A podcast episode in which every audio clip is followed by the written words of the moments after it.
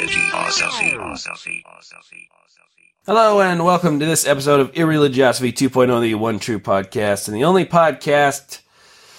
Ah, fuck it. Fuck God it. da- I'm just too fucking tired. I don't care. Yeah. The only Just podcast of whatever the fuck you want. We're not even fucking doing this part. We're going right into it. Get right into it, Chuck. Fuck taglines. Right into the skunk dicks. It's not. I got a dick. That's not just a dick. It's a wooden dick. A wooden dick? It's a wooden dick. You got some wood? I, I got wood, I've got dick, and I've got it in Sweden. Again, again, Sweden with your penises and your dicks. It's starting to become a thing over there, I think. Uh, but Chuck, this this dick does not just appear and say, "Hey, look at me." It asks you to solve its mystery. Can you solve the mystery of a giant wooden penis found in Sweden? What say you? Uh, I don't think there is a mystery. What's the mystery? The, The So- mystery is we don't find giant wooden penises everywhere. We don't. And when we do, we could say, like, huh, I wonder where that came from. Yeah, that makes sense. Before I speak any further, I just have to say that I'm going to butcher every single, like, Swedish name and town name in this story. Just No. so we're all clear. Okay? No apologies. If Sweden Didn't wanted us to pronounce their names correctly, they would have made them fucking easy to pronounce. Right. They, they put their names in English. It's right? really Yeah. their own fault. Yeah. Yeah. But uh, in the town of Hagfors, Hagfors, in the Varmland region in western Sweden, uh, people have found a giant wooden penis. Yeah. In Blinkensberg Park. That's a place. It's a real place. Yeah, right. Matt, you- According- you know, Yeah. if you got a you got a knife and a long straight piece of wood, you can just carve a penis. It's it's human nature. Uh, now, Natalie Anderson from the Hagfors municipality had this. great- I don't know why I think this comment is so funny, but talking to her local paper, she said, We got a phone call from a resident who was visiting Blinkensburg Park. She explained there was a really huge penis sitting on a tree in the middle of the park. Our employees in the area went straight to the place to investigate. And Yeah. sure enough, there it was. You know, like you do. Like I got this one. That's my call. And then she finished the statement with, "It was over a meter long and very well made. Excellent. Possibly trying it out herself." Made Made- with love and Yeah. care. Now, Chuck, the best part of the story: it's not the first time that mysterious wooden penises just appear in Hogfors. Of course not. Apparently, an enthusiast has been leaving these things lying around for a while. A penis enthusiast. However, this is important to note that the paper reported this that this one by far had the biggest length and girth. Biggest, Okay. it's the best. uh, the, another another statement from the uh, municipality. It's not the first wooden penis we found, but it's absolutely the biggest. we, we tend to find the penises here and there, often in the forest or near swimming po- spots. But this time, there was a huge penis sitting right in the middle of central Hogfors in a popular park. All the penises are very well made, and the person who makes them has been putting a lot of effort into it. Sometimes they're lacquered, sometimes Wow. painted. So you make a penis, then you lacquer it. Oh yeah, you lacquer the shit out of that penis. Lacquer that penis up. I'll be lacquering my penis later on. Um, now Very. it's not. I love how they uh, they comment on the craftsmanship of the Yes, penis. it's it's a fine some- penis. This Have you noticed the length some and girth? throwaway dildo. Oh, I saw the picture and I'm like, I don't think this would make a very good dil- dildo. That'd be a little scary, you know. Although it is lacquered, so that could reduce Yeah. the incidence of splintering. It keeps the keeps the splinters down. oh, The nice coat of lacquer. Yeah. and finally, they're still looking for the owner. If they've said it'd be great to meet the person behind this creative piece of art. So far, Yes. we've got the penis in the municipality's central office. Um, yes, that's where we're keeping it. I'm keeping it in my office desk drawer just in case. Um, if the owner wants it back, it's there in safe storage. You got it. I, I would also like to invite the uh, person who is crafting all of these well-made penises onto irreligiosity. I'd Yes. love to sit down and, and talk to this person. Free invite. Oh. Uh, in other news, Chuck, I've got a new corner. A new one? Wasn't that A just a corner? It's Matt's Arthurian Corner. Oh, wow. Yes. Uh, has King Arthur come back? It's Return King in, in England's greatest time of need just before they Yes. Brexit the fuck out of the European Union? Yes, but with one caveat. He is a she. Oh, Queen Arthur. No, it's still king because whoever. Well, here's the story. So it's in uh, Cornwall, England, at the waters, the fabled waters of Dozmary Pool, where Excalibur lies. Whoever finds Excalibur or something, something, we don't need know details. It becomes king, right? So it doesn't matter who pulls it out; they're king. So what, That's happened? ridiculous. I thought No. it was embedded in a stone somewhere. Uh, it doesn't. Uh, da, da, da. So Matilda Jones uh, was there with her family. She saw something in the water, and they pulled it out of the water, and it turned out to be big giant sword, Oh, big giant claymore. she's King of England. She's the king, Chuck. So she's king. She's king. Well, I didn't vote for her. You don't vote for kings. Uh, how'd she become king then? The Lady of the Lake, Chuck. Her arm clad in the pure shimmering samite, held aloft Excalibur from the bosom of the water, signifying by divine providence that she, Matilda, was to carry Excalibur. That is why she is your king. Listen, strange woman lying around in ponds distributing swords is no basis for a system of government. Supreme executive power derives from a mandate for the masses, not from some farcical aquatic ceremony. Oh, fine then. Still better than our system. Jesus Christ, it is. And Uh, actually, I would like to invite Matilda over to the United. States to become our king. Uh, you are our king. All hail Matilda. Now it turns out um, they think it's really just like a movie prop they got left around from one of those countless. I don't know. They made another King Arthur movie with was that Sons of Anarchy Pacific Rim guy, but I didn't see it. So Oh, was it filmed on location? Uh, possibly. I don't know. They're always filming sword stuff over there.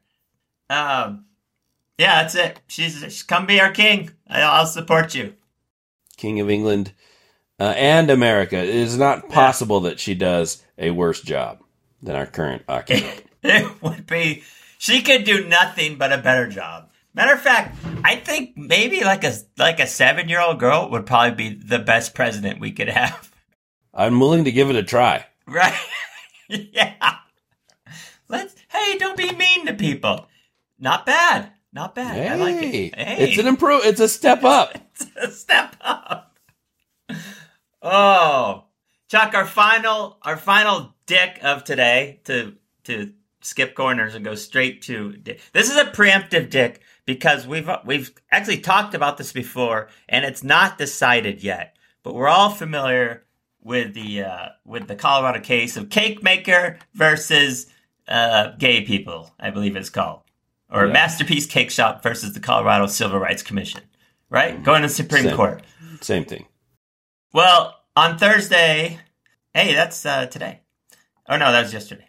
Uh, the Department of Justice. Well, you know what? It could be like a month ago by the time you listen to this. Yeah, so right, who cares? uh, the Department of Justice filed a brief uh, on behalf of Baker Jack Phillips, who uh, was found to violate the Colorado Anti-Discrimination Act. We all know the story by refusing to bake a cake for um, is Charlie Craig and David Mullins. This is back in t- 2012 when this happened. I don't create wedding cakes for same-sex couples because it would violate my religious beliefs. So the DOJ's brief basically agrees with them, and he, they take the the case that a cake is a form of expression, and you cannot be compelled you cannot be compelled to use your talents for something in which you do not believe. So cake is art, Chuck, and by having him fulfill his bakery duties, he would be forced to participate in a ceremony that violates his sincerely held religious belief and his First Amendment rights. Yeah. it's not uh, freedom of expression because uh, he's free to express that, right? So we're Right. not really infringing on his freedom of speech.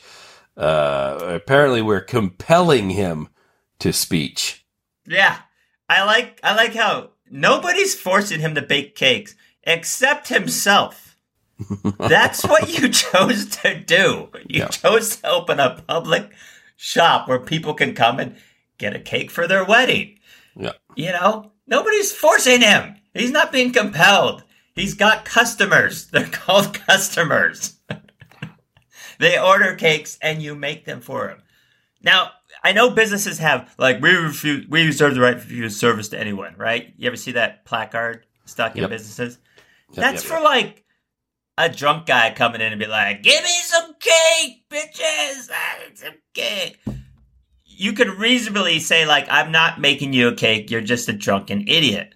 But a legitimate customer, now we're just going to say, Was his drunkenness fueled by sincerely held religious Right, beliefs? Because right. that is fucking discrimination. "What if my sincerely held religious belief is the four asshole bakers that bake me cakes for no reason?" That Whose is like religious beliefs trump on that. another's? That will never go to court because it's like an immovable object coming into contact with an irresistible force. Oh, we just lock horns like right on the counter, and I'd never be able to leave. It'd be some sort of Sisyphus. Sisyphusian. What's that guy's name? Sisyphus? Sisyphus. Was he the one pushing the rock uphill? I don't know. Sounds right. And then it breaks and it goes down, and then crows eat his guts all mm-hmm. day long. For, for some reason, yeah. I think so. Yeah. So, yay! Department of Justice. Thank you. Hooray! Yeah. Yeah, that Hobby Lobby decision about sincerely held religious beliefs uh, just applied to closely held corporations. There's no chance that that'll Right. be uh, broadened No by chance. lower courts. I also like their their their like their take on this. The the DOJ that that cake making is a is a form of expression.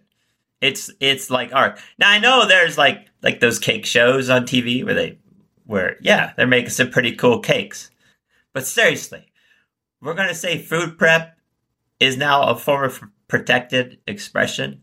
So this any asshole now in any restaurant can say, you know, my burgers are a form of my artistic beef expression. Yes, and I can't cook them for gays. Like, or or when is this gonna happen? Or black people. Right? Or Asians. Or Jews. Or Latinos or, Or, uh, or Nazis. not neo Nazis. That's okay. That's all right. You can't. Oh yeah, neo Nazis would be okay. This guy right. would have no problem making a you know, he'd probably make a nice Hitler cake. A little swastika Fine. top. It's fine. That's okay. Long as they're not gay. Seriously, though, Chuck, guy making wedding cakes, it's his artistic expression. It's a little gay. That's okay. So- Just saying. Yeah, making wedding cakes pretty gay. And that's that's all right. Don't want to. I'm not judging. Just saying. You know, he might want to rethink. I'm just not paying for it because it's gay. and I'm as we all know, money money is uh, expression. The court also Yeah. decided that. Money is free speech. Oh yeah. Cakes are free speech now. Also, All right, Matt. Let's uh, move on to the meat of the podcast. yes. An interview. Yay! Everybody's favorite episode. So, Matt, today we have uh, a guest interview. Um, this is David Madison. He is a PhD. Is that in biblical studies? Yes, it is. PhD An in actual- biblical studies. PhD. Impressive. Yeah, Uh, and uh, unfortunately, it's in biblical studies. So that kind of But it's not from the uh, North Kentucky Bible School. Liberty University. No, no, no. it is from Boston University uh, Graduate School. So that's an not too shabby. actual accredited institution. Right. Hmm. That sounds suspiciously like something real. So. Not too shabby. And uh, you were at, at some point a minister or a pastor. You actually uh, pastored a flock of believing Christians. Yes, um, that was for nine years. Nine Uh, years. That Nine years. That at that time in the nineteen uh, late sixties, nineteen seventies, in order to it was just a thing. When you were working for a graduate degree in biblical studies, you became a, a minister, and this was a Methodist uh, university. Um, at least it was founded as such. It's secular now, uh, I'm sure. I was born and raised a Methodist in northern Indiana. Uh, how exciting is that? So uh, I had always intended on a career in academia, but I had to go through the drill of becoming an ordained pastor. And to support myself and my family, I had to um, I had to be assigned to a church. I was in fact assigned to two churches. Now, um, in the prologue of the the book that you've read, Matt, he's written a book called uh, 10 Tough Problems in Christianity. Is that right? 10 Tough Problems in Christian Thought and Belief. And basically, why you should leave the Christian faith. Actually, I used the word ditch. Ditch. Even better. Even better. Um, and at that, a minister turned atheist, right? It, well, in the prologue, it kind of uh, describes all of this stuff. And at this point, would you say you had um, completely lost your faith when you were a minister? You were a minister of the flock. Had you completely lost it, or well on your way? Well, I was well on my way. Um, by the time I finished uh, the PhD, by the time I wrapped that up, you know, I was clinging on for dear life to uh, to Christianity. As I explained, the uh, the theologian he spoke of God as being the ground of all being. Well, doesn't that sound grand? Um, so that's what I could cling to some esoteric uh, concept of God. Of course, all the people in the pews wouldn't have had a clue what I was talking about. Right. For them, God was the man upstairs, their their cosmic buddy that they could pray to and ask ask help from.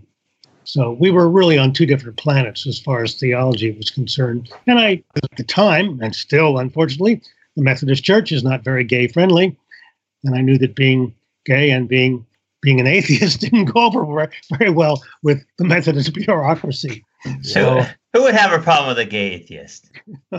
a gay so I had to make my escape, but as Dan Savage has said, I didn't lose my faith; I saw through it. Yeah, and part of that process was what you learn in seminary.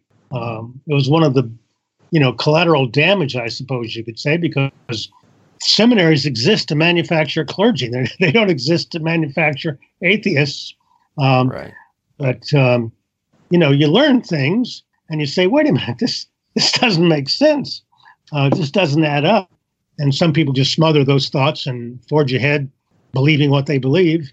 And um, but others of us, and there there were a few in my class that came to the same conclusion. You know, so when you, when you were a minister, did you ever have people coming to you with questions like that? Not so much, really. The faithful members of the flock who attended church every Sunday, they weren't prone to doubts that they would express out loud. So I never had anybody really coming to me struggling with the faith. No, that that, that wasn't too common a phenomenon. Because I had I had those questions like when I was in youth group, and really unsatisfactory answers is all I ever got from it. of course, they're unsatisfactory. Well, I mean, like not just not even like good ex, but not even like a good apologist answer. Mostly just like because because God loves you. That's what you got to remember. It's like oh, it's a mystery. it's a mystery. just accept it. Thanks. There are things not to understand. We just have to accept them. That's what faith is all about. That's right. Sure. Yeah. Um, and you grew up uh, in was it Indiana? You grew up as in, a gay man in Indiana. Yeah. Tell us about that. Well, you know, it's a, a very odd thing. I never had any guilt about being gay, about feeling tr- attracted to other boys in the school. Uh, I never felt guilt about that. But certainly in northern Indiana, you get the message that there's something really wrong with that. Uh, right. And so, not that my parents would ever have said anything. I don't remember them ever saying anything overtly, quote unquote, anti-gay. It just there were no gay people in our small town. Uh, yeah, right. Uh, because they weren't visible, because they right. remained closeted. Out of, out of self-preservation. Yeah, sure. So I just knew at some point this was an aspect of my personality that I had to suppress. I had to say, no, I can't do that. I can't go there. So that's what I did. But so you were able. It's interesting. You were able to suppress that uh, kind of fundamental core part of your uh, being, but you weren't able to suppress your doubts and skepticism about religion. Well, I was able to suppress the sexuality issue for a while, but after nine, ten years in a straight marriage, then and too many things came together to conspire against me putting up with that forever. Um, but you know, it doesn't take too many things to really plant dramatic seeds of doubt about the faith. And then when you begin to really pursue those questions, then the, the faith unravels. Well, take us through that process because you, you describe your mother as a voracious reader and uh, you had tons and tons of access to, to books, all, of course, religious. There were, there was no skeptical books or atheist books. Yeah. And, um, you know, in that environment, uh, what, what happened to kind of put cracks in the faith? The cracks really began to appear, I guess I would say, in seminary, oddly enough. So you made it all the way uh, through college with a fairly intact. But of course, your belief isn't your typical fundamental evangelical belief. You, your parents accepted evolution, didn't have a problem with science, right? That may have been the first problem. yeah, no problem with evolution and science. Um, and so your your belief at the very beginning was a little more complicated than your typical Protestant evangelical fundamentalist Christian. Yeah, I had oddly enough growing up in uh, conservative northern Indiana, I really didn't bump up against real uh, scary fundamentalists until I went away to Indi- Indiana University. in college. For the first time, I met members of the Varsity Christian Fellowship, which is still alive and well, as far as I know. And these were these were Bible believing, infallible Word of God Bible believers. And I thought these people are really strange. How can anybody believe that? I talk in the book about my mother buying the Interpreter's Bible, a 12 volume set. Yep. And this was a product of liberal Protestant scholarship. And the scholars who put it out were not fundamentalists. So I learned to become very well acquainted with liberal Protestantism and the whole concept of, um, taking the Bible literally was just so weird to me. Uh, yeah. But my mother would say, my mother, a very devout woman, would say, well, you can't, can't literally. Um, she would say that about this or that passage in the Bible. She had made the adjustment, she had made the, the change in thinking. And my reaction to the fundamentalists at college was, well, they'll grow out of it. Uh, of course, they don't do that. God, it gets gets worse sometimes. It gets worse, and when I was in college and had come up against these people, that's when I really I resolved not to engage with these people because they're not interested in dialogue. They're not interested in examining. They're interested in preaching. They're interested yeah. in spreading their certainty. So after just a few conversations with these folks, I said, this, this is not worth it. It's not worth the energy to try to talk to these people. There has to be another audience. Uh, and I, I follow that policy to this day on the Facebook page for my book. Conservative Christians drop in to, to rant and rave and complain about what I've said, and they come up with the standard arguments that have been dispelled ages ago. Why would I waste a minute talking to those people? It's right. it's, it's, futile. It's a waste of time. It's there are never people- ending. Yeah, it's never ending. Uh, you just never stops. You can go as far down that rabbit hole as you want. It's uh, over and over and over again. It's just it's right. so, it is a waste of time. I don't do it. Someone said to me, "Oh, you should try to get a, a debate with William Lane Craig." No. And I said, "What? Why would I do that? It's just no. It's not worth for it. the spectacle."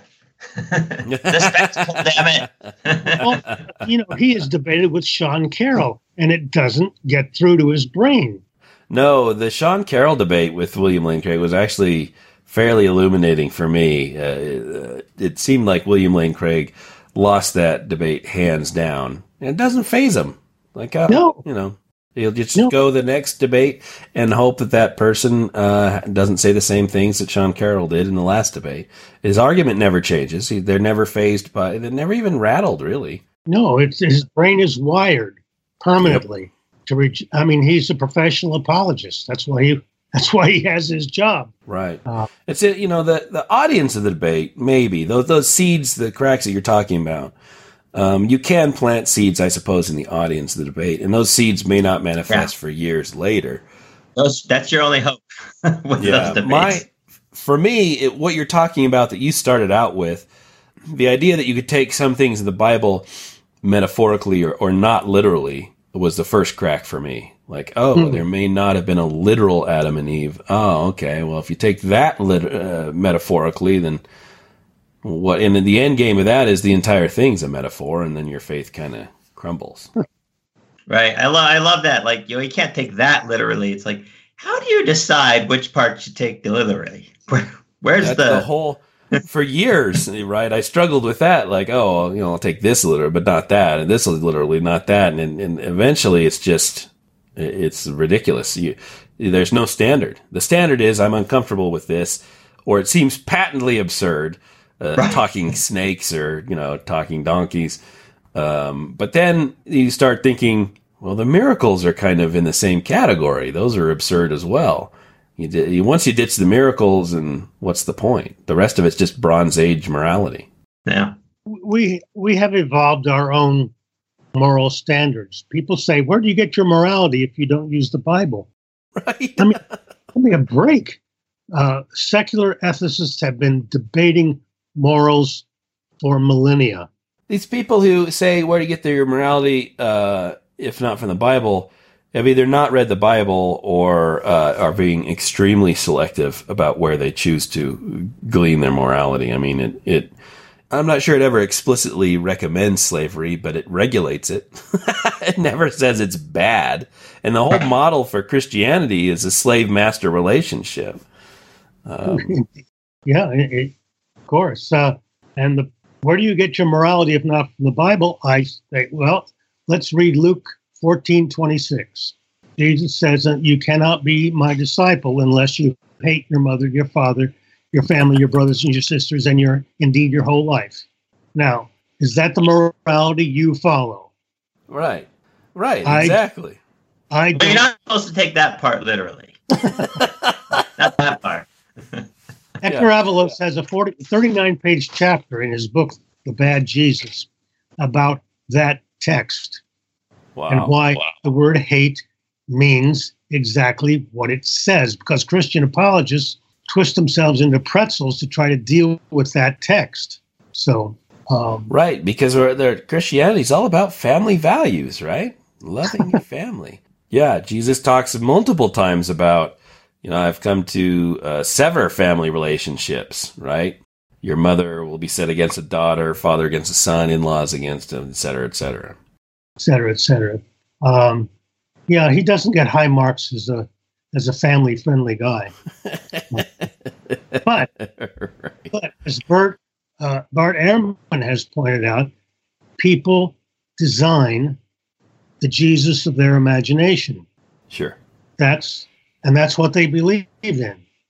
And certainly the Catholic Church does not want people to read the Bible, does not encourage them to read the Bible like the Protestants do. Right because they don't they don't want people coming across these troubling texts. Right, that was one of the sources of Protestantism itself was the fact that the Catholic Church would read this stuff in Latin and then explain it to you. and the Protestants wanted that scripture translated in English so it's accessible to everybody. You don't have to have a mediator. Uh, but it, yeah, it turns out to be not such a good idea if you read the Bible unvarnished without someone there over your shoulder to tell you exactly why this doesn't mean what it says. After my book was published, uh, John Loftus, who I'm sure you know, yeah, he invited me to be one of the writing team for the Debunking Christianity blog, and the piece I'm planning to write for, uh, I post every Friday. The one I'm writing for next Friday is going to have the title "Where the Bible Gets It Really Wrong." Ten of St. Paul's nuttiest quotes. Uh, they, they really don't want the faithful reading Paul, except for the famous hallmark moments. Uh, love right. is patient, kind, etc., etc. But you read the letters of Paul, which are very difficult to read. Most lay people don't even try to plow through them. Uh, reading the Bible a chapter a day to get through it all becomes a real chore when you're trying to read the letters of Paul. But he has so many really nutty things to say, and people would look, would read these and say, "You got to be kidding!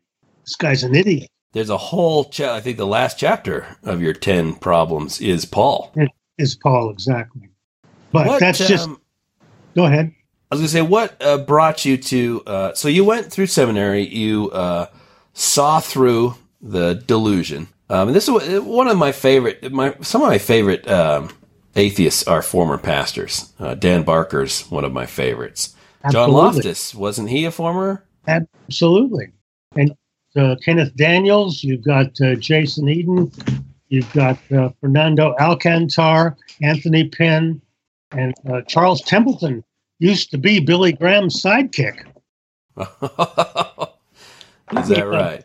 He gave up the Christian faith way back in the 60s or 70s. He didn't publish his book until 1990, 92 or 96, Why I Rejected the Christian Faith. I, that's the title or close to it. Yeah, there. In fact, one of the reasons I had difficulty getting my book published was that agents would say that bookshelf is full.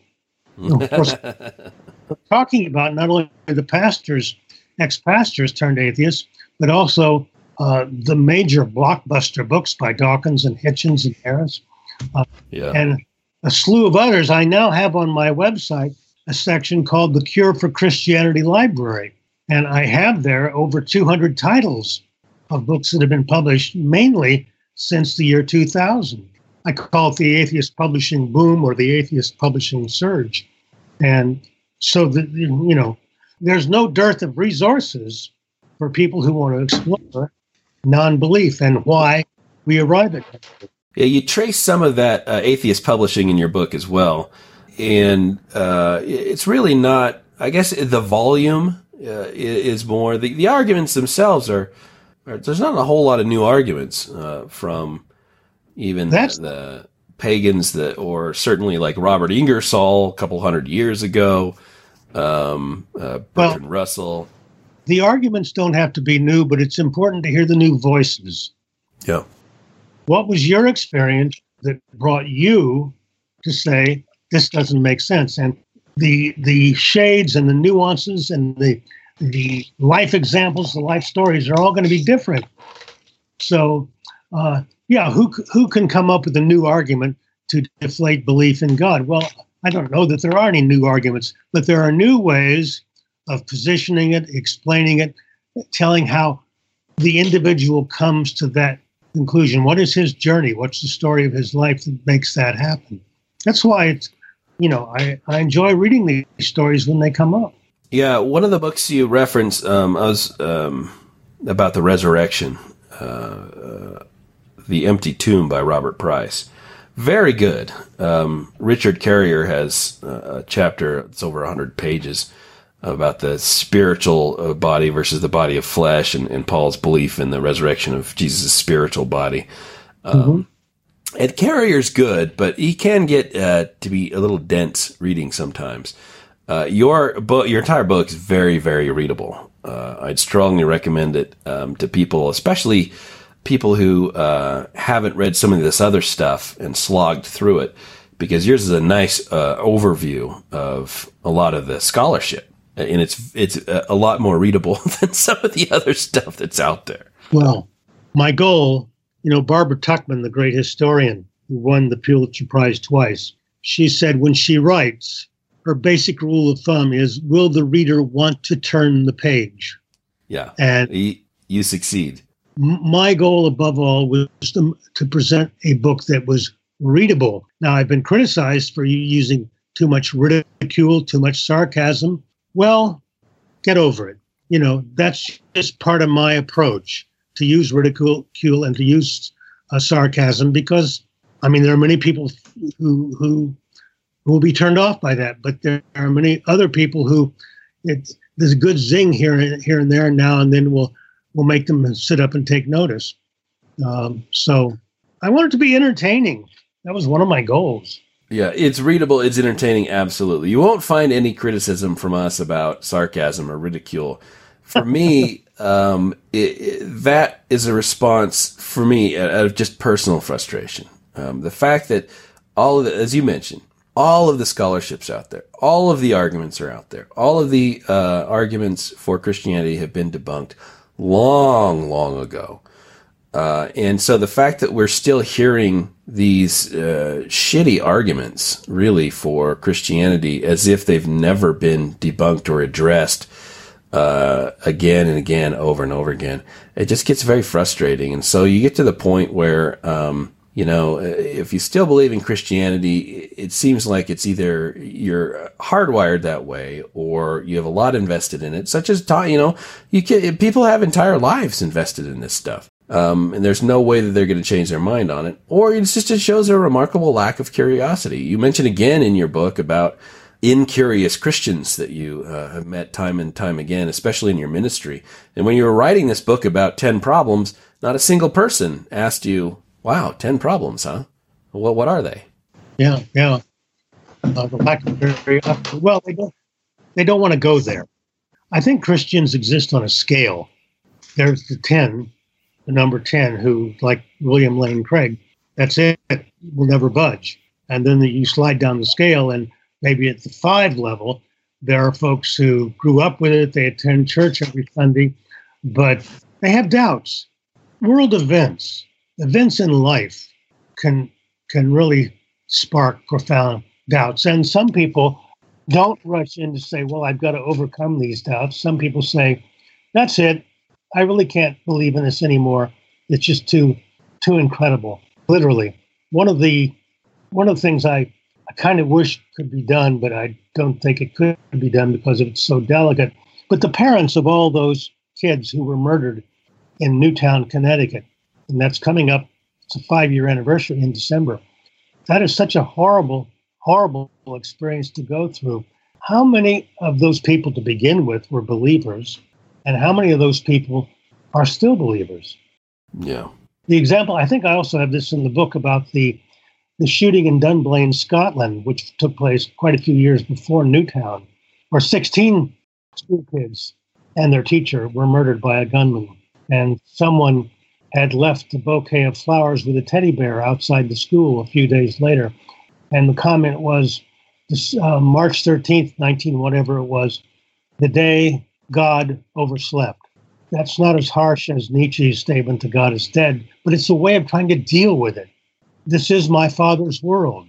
We pray to our Heavenly Father who loves us, uh, who's supposed to be all powerful. Well, how do these things happen? Well, God can't interfere with our free will. Well, now, wait a minute. This is an example I use in the book. That gunman, he could have had, why couldn't God have given him a flat tire on the way to the school? Uh, right, it happens all the time. Uh, you hear that shit all the time with Christians, like, "Well, there's an auto accident ahead. I, I got a flat tire." God say, "Well, how does that interfere with your free will?" Right? It works in that in that uh, situation. Why wouldn't it work in the other? Why? How can't? Uh, why? How about he just has a jammed gun? He's not able, you know, able to kill the. He's still carrying out his intention, but he's just not harming anybody. I love Richard Carrier's example in his book. Um, why I am not a Christian. He actually had this example before the Newtown shooting. He said he he he has the theoretical scenario of a gunman walking into a school to shoot kids. He says, "Why doesn't God change the bullets into popcorn?" Yeah, right. it would have been done at Hogwarts. I I, I guarantee. Yeah, absolutely. Transformation um, class under Professor McGonagall. Transforming. Yeah, into popcorn. Your first chapter is about the problem of evil and why uh, all of the Christian responses don't work. It's um, and free will again. That's a response which, even if you assume that free will is uh, the end all and be all, um, it doesn't. It doesn't even approach natural catastrophes such as, say, the hurricanes that are bearing down right now on us. Um, that has nothing to do with our free will uh, earthquakes. There was just an earthquake in Mexico. It was nothing to do with our free will. Plagues. Right. Yeah, exactly. Why isn't there any uh, differentiation between believing Christians and non believing Christians as far as natural disasters? This is all stuff that you would expect on the hypothesis that God exists. to happen, and and the fact that nothing happens is exactly what you would expect on the hypothesis that God does not exist, and the fact that they even have to tie themselves into uh, knots and jump around to try to explain this is, is strong evidence that God does not exist. Um, look to the Old Testament, and you find that God parted the Red, Red Sea. Um, look to the New Testament and find that Jesus stilled the storm. God has skills with water, in other words, water, exactly. water wind. So why doesn't he step in? is, is a hurricane? Is it tsunami beyond him? But then, of course, right. we get the really fully idiotic explanations. Well, God is using a storm. I think Kirk Cameron just came out and said, God, hurricanes are God's way of uh, creating in us a sense of awe and humbling us. But uh, it, these are all apolog- apologetic dodges. yeah. That's easy to say if you're not the person whose home was just destroyed and mm. has no flood insurance and their life is just entirely uh, turned end over end. Um, very easy to say from Kirk Cameron's mansion, right? that uh, this is just a way of instilling awe. And it's just, uh, you know, uh, Loftus's outsider test for faith. You know, you step outside of the uh, idiotic belief in Christianity, it just sounds uh, like moron stalking. You know, this is just uh, Zeus's way of um, instilling humility and, and telling us that we're mortal. I mean, it's just fucking ridiculous. It's not just moronic. It's it's like especially like like Cameron or Joel Osteen. It's it's sociopathic almost yeah. in a way. There's like no empathy. It seems like. Yeah, Osteen did a good job in showing um, all the Christians, you know, how true Christians really act. Right. You're rich beyond dreams of avarice. He's worth something like 50, 60 million dollars. And uh, he has excuse after excuse after excuse why he didn't open the doors of his fucking mega church that was built on the backs of Christians donating to him, right? And he had the doors locked during the flood. Fuck you. Huh. Oh, God. He, Chuck, says, he, he um, eventually got around to it. Yeah, he after, said, you know. After public shaming. the city didn't ask me to open my doors then. he's gotta be he's gotta be prodded by the city. It doesn't come naturally out of his Christian faith. It's uh, just disgusting. It's disgusting. There's your morality. Well, There's your Christian morality. in the book, I say that televangelism is the sewer of Christian of uh, Christian piety. Yeah, right. You also quoted H.L. Mencken when he said, uh, behind every evangelist is the wreck of a used car salesman. Uh, a hundred percent true. Hundred percent true. Just disgusting. Uh, um. Uh, so you are fully free and clear of all this stuff. What made you write a book? Well, um, I transferred into the business world, but you know, this interest in the Bible was it was wired into my brain when I was in, a, a teenager, and you don't stop thinking about these things. And as the the thinking went on and on, and then folks like Carl Sagan came along, and um, Timothy Ferris wrote a book called uh, "Coming of Age in the Milky Way," which is a classic history of science book.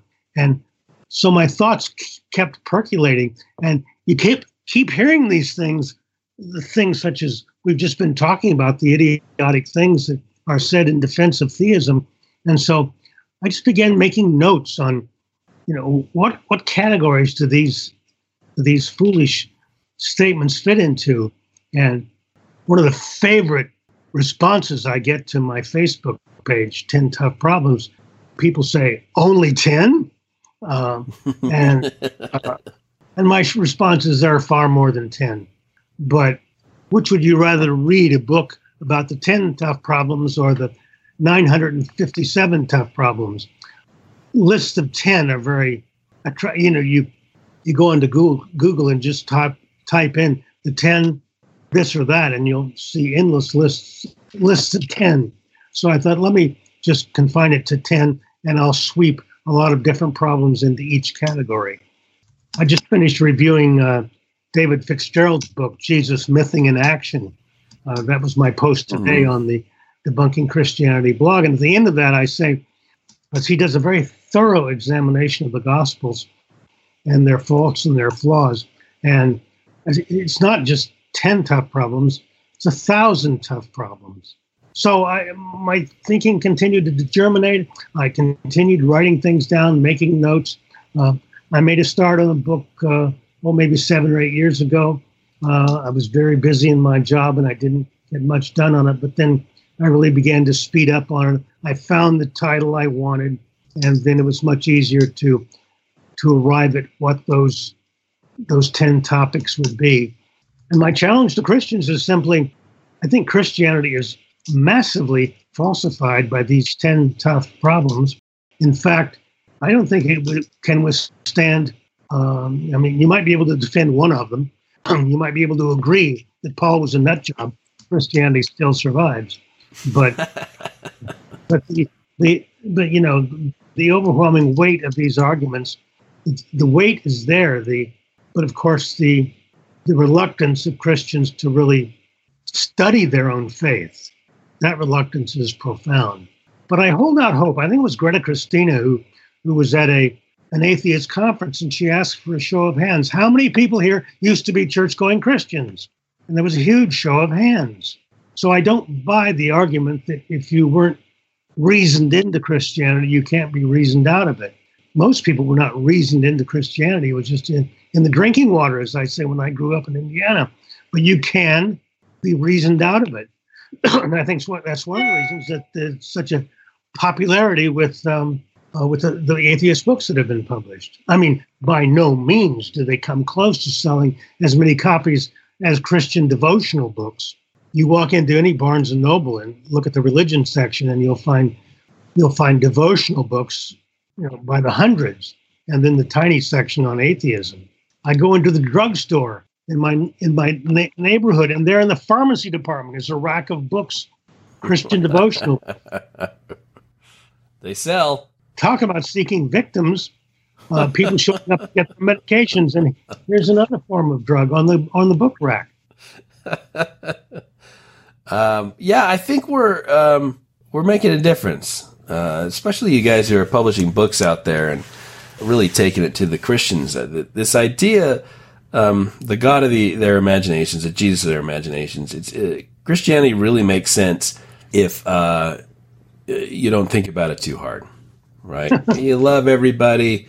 Uh, Jesus was crucified for our sins and conquered death, and now we can be resurrected. Blah blah. blah. Uh, great, it sounds fantastic.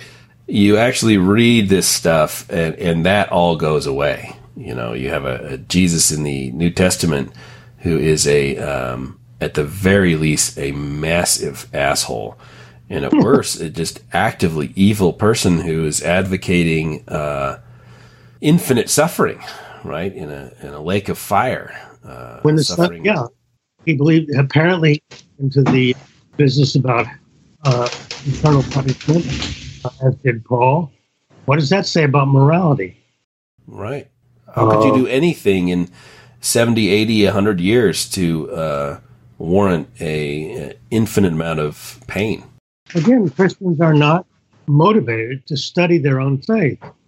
My favorite quote is Mark Twain the best cure for Christianity is reading the Bible. Right. He said, It's not the things in the Bible I don't understand that trouble me, it's the things in the Bible I don't understand. Absolutely. That, that's why the uh, the bibliography that's on the book's website, I wanted that in the book itself. But the editor told me, he said the book is already too long. He didn't want to add the bibliography, which was a blessing as it turned out. So I put the bibliography on my on the website for the book. Instead of calling it bibliography, I decided to call it the Spiritual Christianity Library. That's a lot more appeal and a lot more punch yeah. than the word bibliography. Absolutely, absolutely.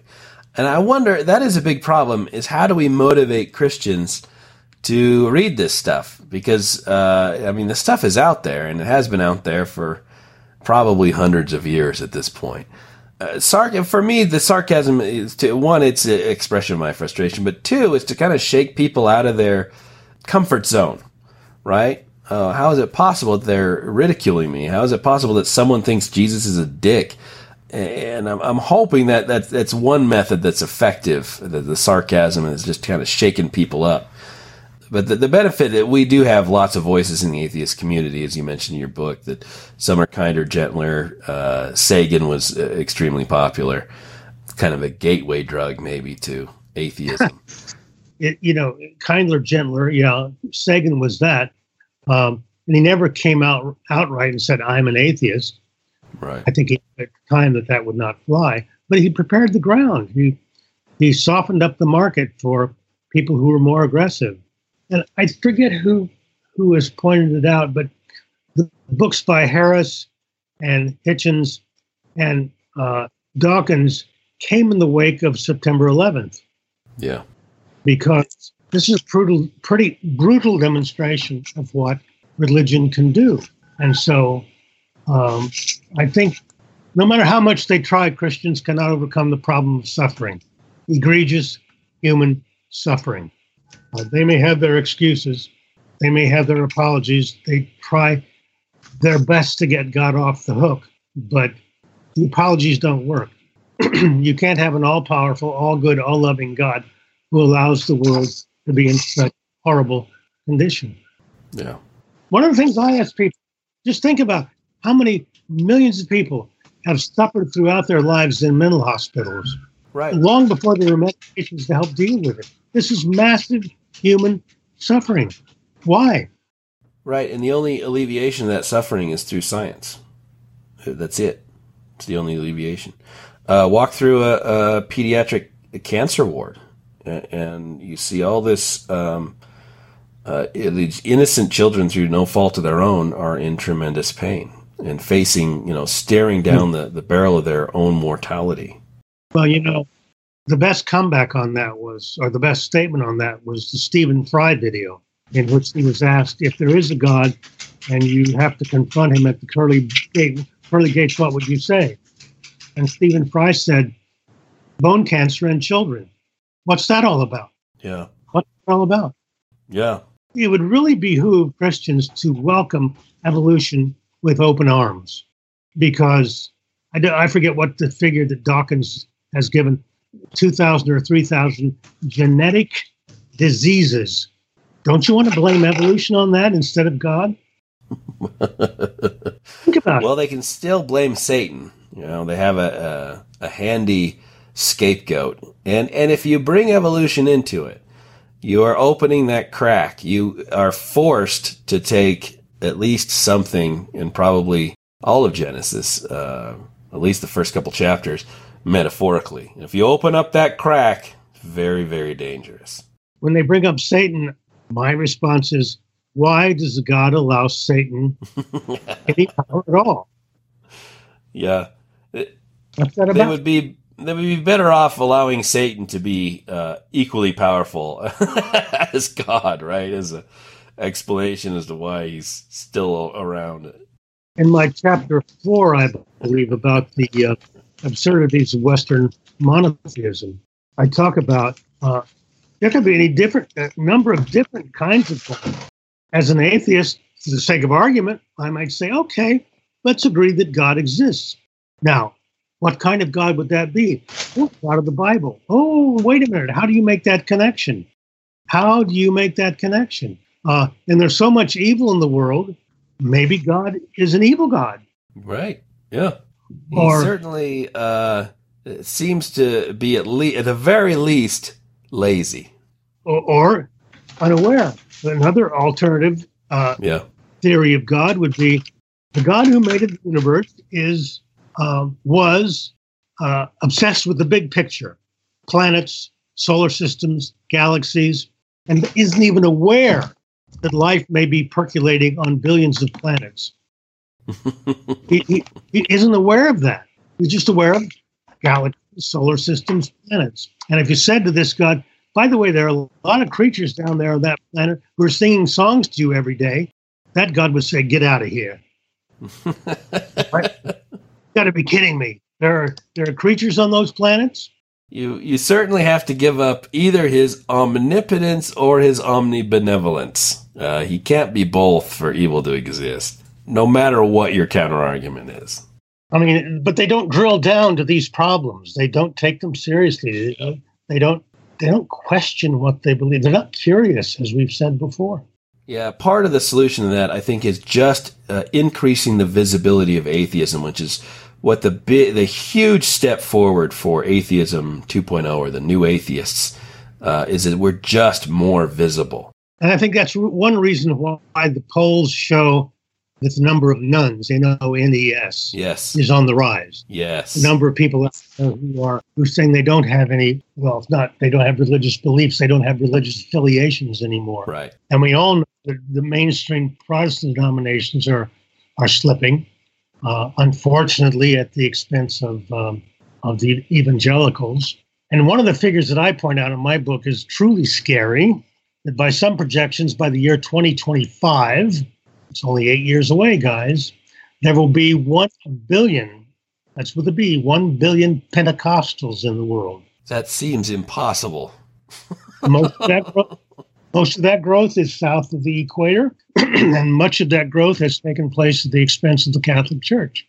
Ah, uh, I see. But, uh, you know, don't get too confident about uh, Christianity dying away anytime soon. But I think in the educated Western, well, quote unquote educated yeah, Western right. countries. I don't know how much education goes on this country with the election of Donald Trump, uh, but but um, we're winning here and there. We're making incremental pros- uh, progress, and we just got to keep at it.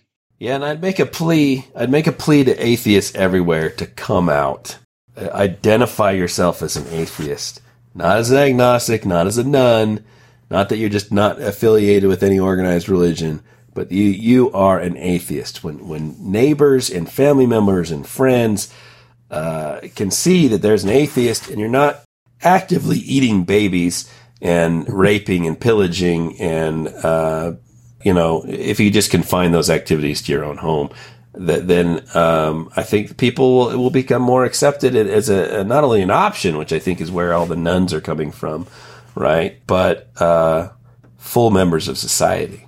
Some people have said use the template of a gay community. Yeah. The importance of being out, the importance of of coming out of the closet and saying who you are, and let people get used to it. And I think right. that's right. what has worked phenomenally well. One friend of mine was saying he didn't think that the new Republican totalitarianism would be able to reverse same sex marriage. I'm not so sure about that. But now it's such a common thing, and people in all communities are, and it's it's harder and harder to demonize gay people. Right. And it will be harder and harder to demonize atheists if we're just frank about it, open about it. And I am relentless in my atheism on my personal Facebook page as well as the page for my book. Right. Absolutely. That's the only way we're going to make progress. And I agree with you. I'm very, uh, I'm very uh, afraid the Republicans own nearly three quarters of uh, the governorships, uh, and and I think houses and, and senates. Uh, in this at the state level, which means if they want to make a constitutional amendment, uh, they're very close to being able to do that. Mm-hmm. I think it would it would trigger a massive wave, but we'd have to we would have to then do the same thing. We'd have to have three quarters of the uh, houses, senates, governorships in the state level to overturn that amendment. Mm. It is very frightening where we are, and, and, I hope that this is the last gasp of uh, this privileged white uh, Protestant America. Um, but I, you know, I keep thinking uh, we could be standing on the edge of, of some dark ages here too. We could go yeah. Uh, a thousand years backwards. I don't think Trump represents and the whole regime now represents a last gasp. Um, I think your term, we're in for the dark ages, that may very well be true, but we may have passed a point of no return because this election really illust- illustrated uh, the failure of education in America. And with the full assault now on science education, wasn't it yesterday I read that, that Trump said that there are millions of planets in our solar system? What?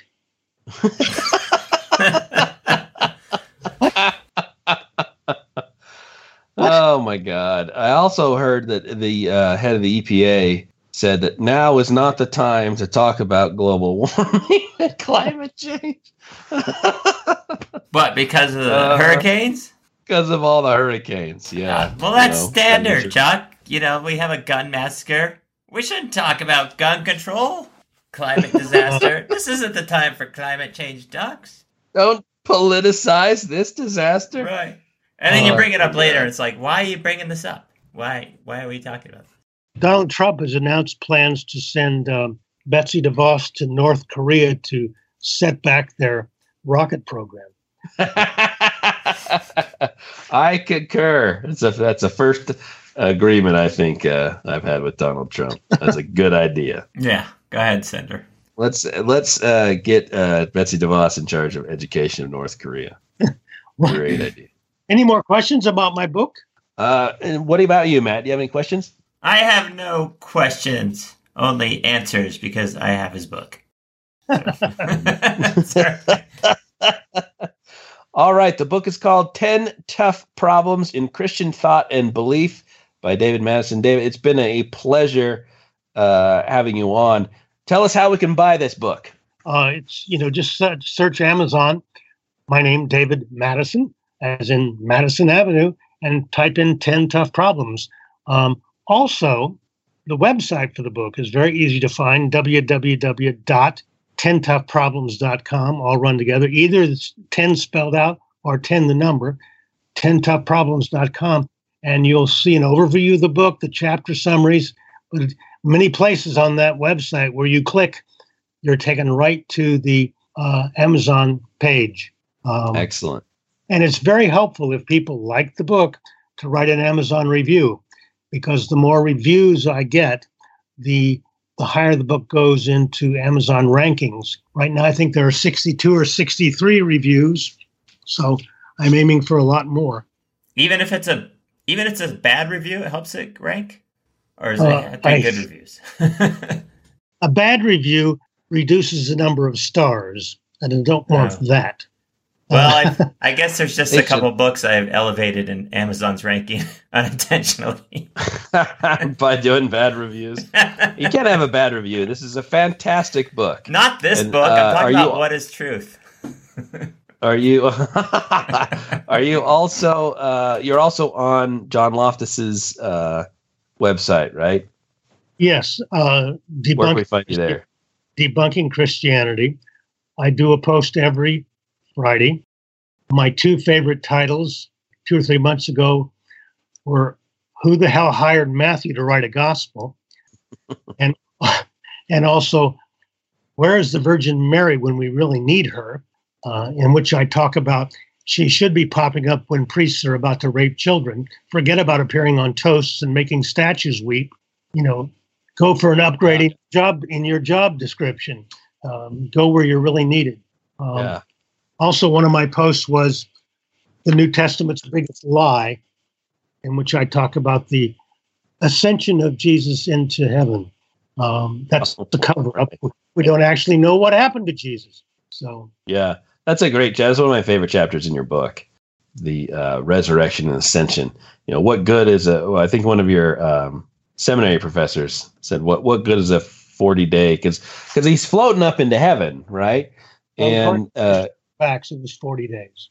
yeah, we know that uh, when he ascends up into heaven, heaven isn't physically located in space. So um, my parents would say that he floated up into heaven and then just shifted dimensions into space. But then why float into heaven? Why can't you just like beam out on the ground, right? that in that case, and floating up is, is a lie, you know, or, or a theatrical performance, I suppose. Oh, it's theatrical. If there's any it's all difference. theatrics, Chuck. if there's any difference between a theatrical performance and a lie. I come back Uh, the question how do you know that he beamed himself up what is the data right. what is the reliable verifiable data for your And why why float up above the clouds and then beam away where no one can see you? I just I don't. well know. paul believed that the son of man was going to be coming through the clouds so that's the importance of clouds in the ninth chapter of mark uh, god speaks to jesus in a cloud so clouds are important things Look, a good deity knows how to make a good entrance and a great exit. Too. That's right. That's But the why people they're who deities. but the people who wrote the New Testament had no concept that the earth was rotating.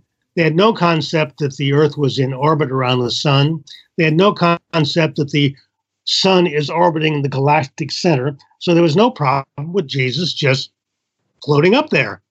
Sure. Uh, He's going to heaven. It's above us. Yeah. But Makes now, when we know what we know about the cosmos, that story is obviously not true. Now, it may be strong to call it a lie. They weren't, they didn't think they were lying, but in the end, it is a lie because it just didn't happen. They made it up. That's what we, that's what we mean by the word lie. And so right. Jesus stayed on earth. Well, if he stayed on earth, you've only got two choices.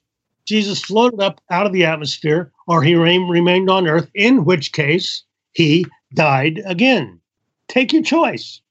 right. Right. He's today, or his body is somewhere in Palestine.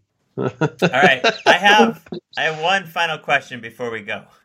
Since okay. You, since you did get married, where where did you get your cake? Did you get a cake? Was there an issue getting a cake? Difficulty obtaining a cake. Uh, I think our at the wedding in California because we were so far away. It was a very small party. My daughter and her husband and her in-laws, and we got married on a, a riverboat in, in, in Sacramento, and so we just had a small dinner. Uh, but in New York, in New York City, come on, there's no issue with with gay people getting cakes. you have to it's wander, just in Colorado, Matt. Oh, you have, that's right. You have to wander out into you have to wander out into Trumpistan to um, find um, objections to making wedding cakes for gay people. Well, it's a form Excellent. of expression. So. well, I tell you what, it, it was great having you. Are you working on anything in the future? Any any future books? You should ask. It's one that will not be a bestseller. The, the New Testament author who who pisses me off the most is the Apostle Paul. Uh, in fact, at the on the John Loftus blog, I've been doing a, uh, a series of uh, posts on each of the chapters in the, Paul's letter to the Romans. Uh, I'm, up, I'm up to about chapter 10 and 11 after, out of 16. But I'm going to start working on what I call the title is the working title would be God is Wrath, a secular commentary on Paul's letter to the Romans. Uh, oh, yeah. Now, um, very few people know what the hell the book of Romans is this is not going to be a bestseller. this is going to be is going to have a very low Amazon sales ranking if I ever get it done. By the way, I'm 75 years old this this month, so for me to start a mammoth project like that, uh, I've got to have a lot of faith, right? Uh, He's very optimistic.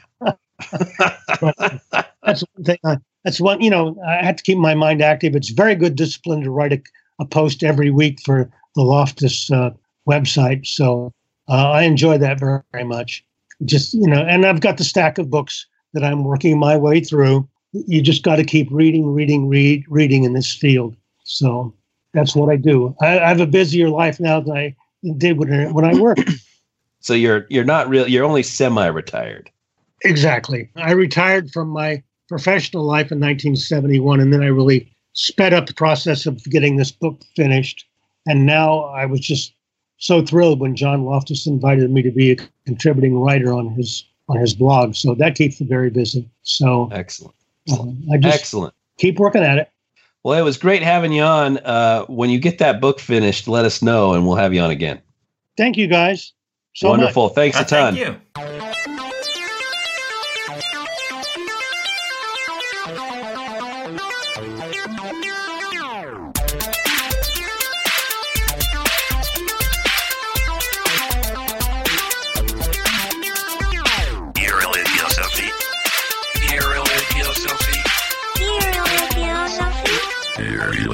Irreligiosity.